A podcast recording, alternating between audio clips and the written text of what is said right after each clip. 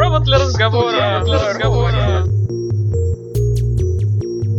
Всем привет! В эфире юбилейный пятый выпуск э, программы «Провод для разговора». Это тот подкаст, который мы делаем в Департаменте информационной технологии. Также нас можно теперь слушать еще и на PodFM. Спасибо нашим коллегам из PodFM за помощь с распространением нашего уютного маленького подкаста. Также нас можно слушать на iTunes. Задавайте нам вопросы в наших социальных сетях. Пишите, Даже каких... самые глупые. Пишите, каких гостей вы хотите нас услышать. Ну и начинаем сегодня с подведения первых итогов, наверное, нашего конкурса. Он уже два месяца месяца идет. Это наш совместный конкурс Викимедиа и наш проект «Узнаем Москву», который посвящен популяризации, ну, сложно можно сказать, популяризации Москвы. архитектурного и культурного наследия Москвы. Но это те самые синенькие таблички с QR-кодами, которые вы уже наверняка увидели в центре точно, но сейчас они уже и на окраины тоже выбираются. Собственно, те самые QR-коды ведут на статьи о Москве. Ну, до этого это были статьи, написанные экспертами и дополненные москвичами. Теперь это будут статьи, написанные москвичами дополнены экспертами.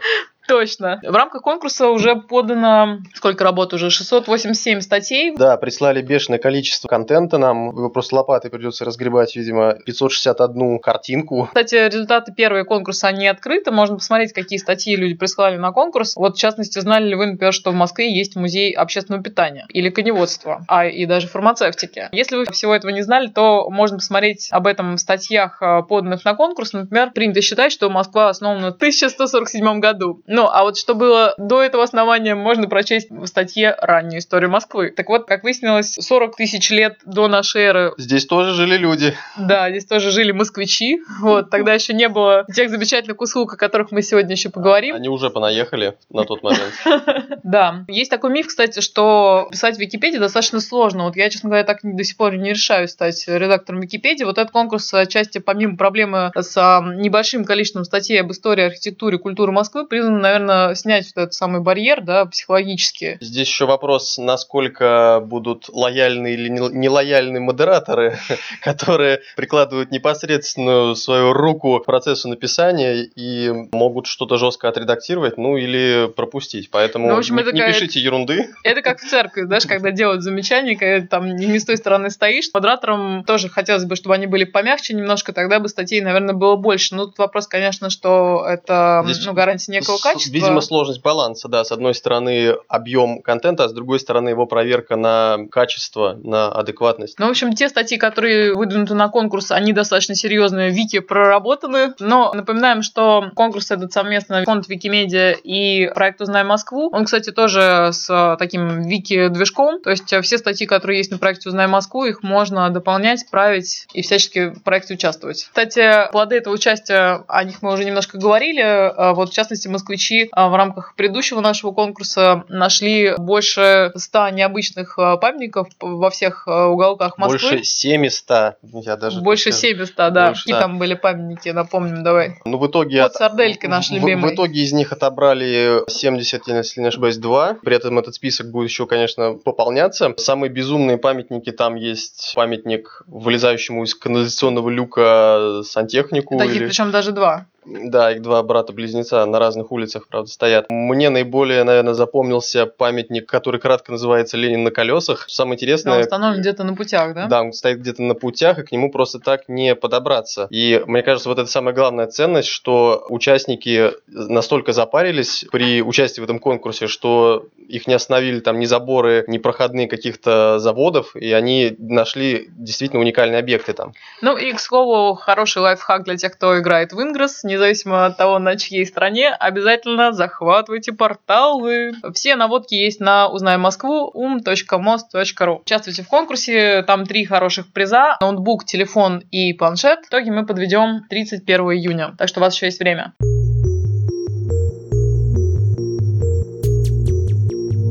Выходим мы уже прямо накануне лета. Мы уже рассказывали, что мы отслеживаем запросы, которые вы вводите на официальных сайтах правительства Москвы с помощью нашего сервиса search.mos.ru. Это единый поисковик по всем ресурсам. По нашим наблюдениям, последние несколько недель прям просто стремительно ворвался в число лидеров э, запрос за гранд-паспорт. Хотя, казалось бы, он ну, не совсем имеет к прямое отношение, потому что услуга федеральная. Тем не менее, очень активно у нас его ищут. Но ищут неспроста, потому что есть две хорошие новости на эту тему. Данил, расскажи про наш новый смс-сервис, который появился появился для тех, кто уже сдал. Ну, или сдал, или, в общем-то, планирует, планирует сдать, сдать крайне полезные э, две функции, касающихся загранов. Появились. Вы можете подписаться на сервис уведомления. Он существует в двух видах, либо добровольный, либо принудительный, условно говоря. То есть вы можете либо отправить запрос и узнать, готов ли ваш э, загран уже, либо при подаче документов вы можете подписаться сразу, и тогда вас уведомят уже по готовности. Не будет необходимости, ну там, каждый день мучить сервис смс-ками. Команду мы, наверное, не будем озвучивать в эфире, с помощью которой можно этот сервис активировать. Все есть подробные инструкции на страничке наших смс-сервисов dit.mos.ru slash apps 2p. И еще, кстати, одна неплохая новость есть для тех, кто вот только планирует сдать документ на биометрический загранпаспорт десятилетний в порядке эксперимента мы тестируем в районе Отрадная, в МФЦ в Отрадном, где есть также специалист Федеральной миграционной службы, предварительную запись на сдачу документов. Записаться можно на, за месяц вперед. Время доступно с 9.15 до 18.45. То есть просто записывайтесь, выбирайте удобное время, приходите и без очереди сразу все документы сдаете для тех, кто ценит свое время. Да, я с содроганием вспоминаю классический способ подачи заграна с Мне только спросить. ночевкой практически в соседнем магазине зимой,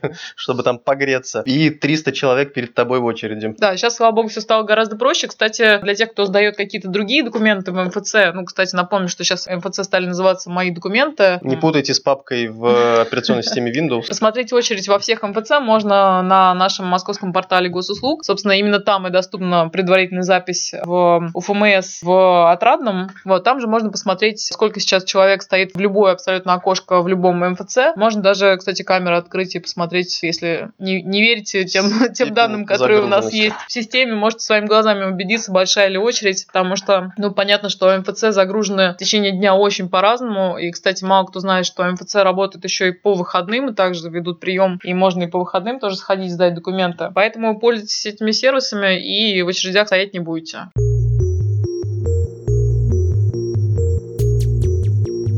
Кстати, Лена, а как ты относишься к гомеопатии? Гомеопатия? Почему?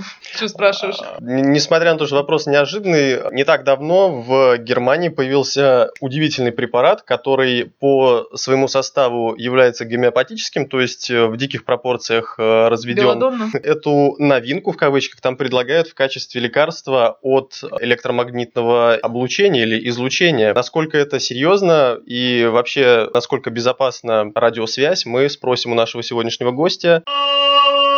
Дорогой гость. Сегодня у нас в гостях Виктор Баранцев, руководитель направления по работе с сотовыми операторами. Виктор, добрый день. Добрый день, коллеги. Сегодня мы начнем с необычной новости, которая касается деятельности мобильных операторов в сотовой связи в целом. На прошлой неделе в американском городке Беркли произошло с виду не такое важное событие, но на самом деле достаточно интересное. Там местный мэр и местный горсовет, назовем его так, решили, что надо вот не самим операторам, а продавцам продавцам мобильной техники и сотовых телефонов лишний раз напоминать покупателям о том, что мобильные телефоны могут нести в себе потенциальный некий вред. Якобы могут нести. Да, якобы могут нести. То и есть, решили... По сути, это будет похоже на вот то, как продаются сигареты с предупреждением о том, что они вызывают рак. Интересно, кстати, в черных пакетах будут продаваться теперь и спрятаны будут. Да, да и при использовании будет необходимо при- прятать мобильный телефон э, подобно бутылке пива. Это еще под вопросом, конечно, остается. Прятать За... надо будет, видимо, в шапочку из фольги заворачивать э, Точно, точно, да. Сам способ, которым законодатели... В рекомендательном порядке или как-то будет оформлено в добровольно-принудительном? Не, в принудительном. Там с июня вступает в силу эта мера, вот, и должны будут предупреждать о якобы наличествующих рисках. Мы как раз сегодня и решили позвать Виктора, чтобы проговорить, что риски эти довольно эфемерные, чтобы вы рассказали, как Москва борется с радиофобией, как мы ее называем. Есть ли вообще проявление подобной радиофобии? То есть вообще это, наверное, радиофобия, с чем мы столкнулись в Беркли. Как мы с этим боремся, как мы объясняем что сотовая связь вообще безопасна, и расскажете какие-то азы физики, как, э, собственно, взаимодействует телефон с базовыми станциями, и почему это безопасно. Это радиофобия. Вот этим уже нет там словом все сказано о том, что это ни, ничем не обосновано, ничем не подтверждено.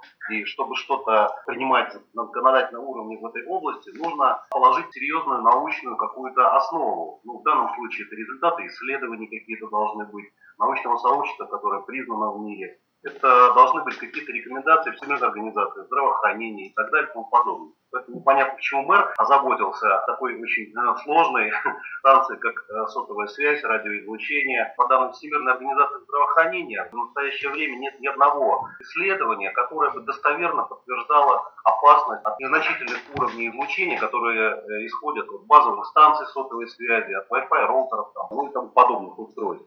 Тем не менее, вот в этом году мы знаем, что стало больше поступать от жителей жалоб на якобы превышение норм излучения. Расскажите, оправдывались, собственно, эти жалобы после проведения проверки?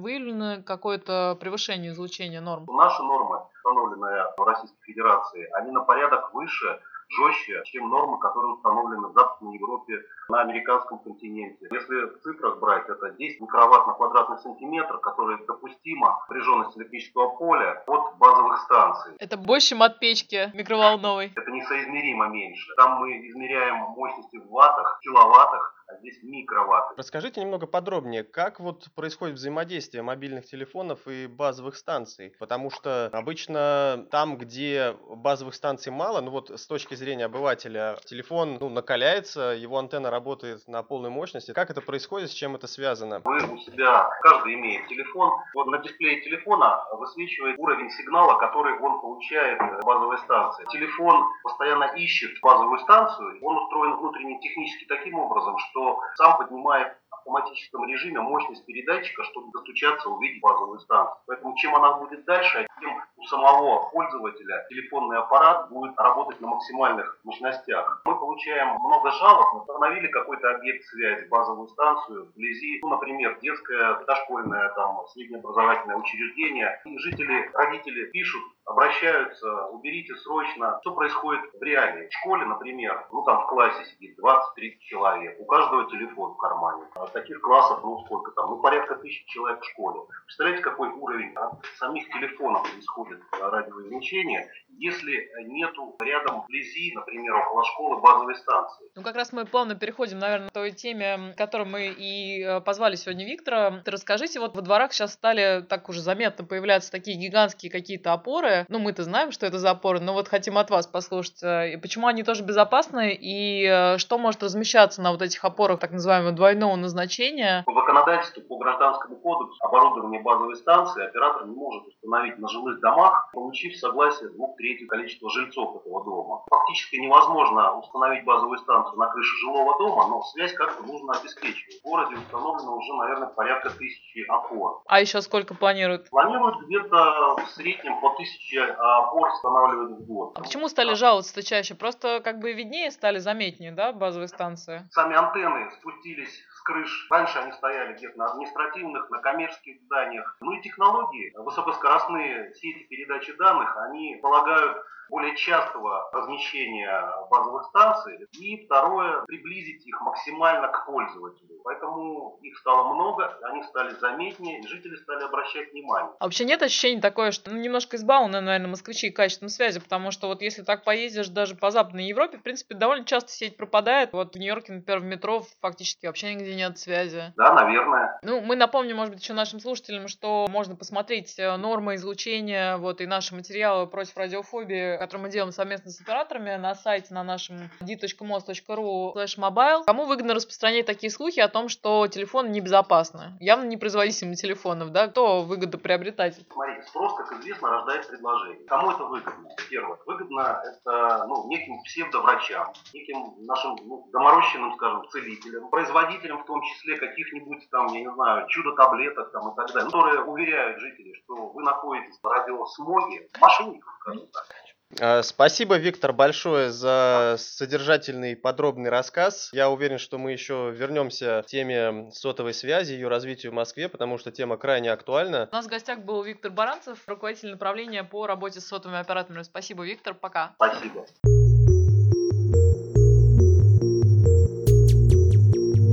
А у нас на сегодня все. Кстати, мы теперь будем анонсировать э, гостей. Можно будет заранее задать вопрос. Подкаст у нас будет выходить по четвергам, а анонсировать гостя мы будем когда? Во вторник. Где-то в начале недели. В начале недели в нашем твиттере собака Е Москва. Ищите, подписывайтесь. И, кстати, напоминаем еще раз, что слушать нас можно теперь и в iTunes, и на PodFM, и на SoundCloud. Подписывайтесь, э, там есть RSS. Всем пока. Счастливо. Провод для разговора. Провод для разговора.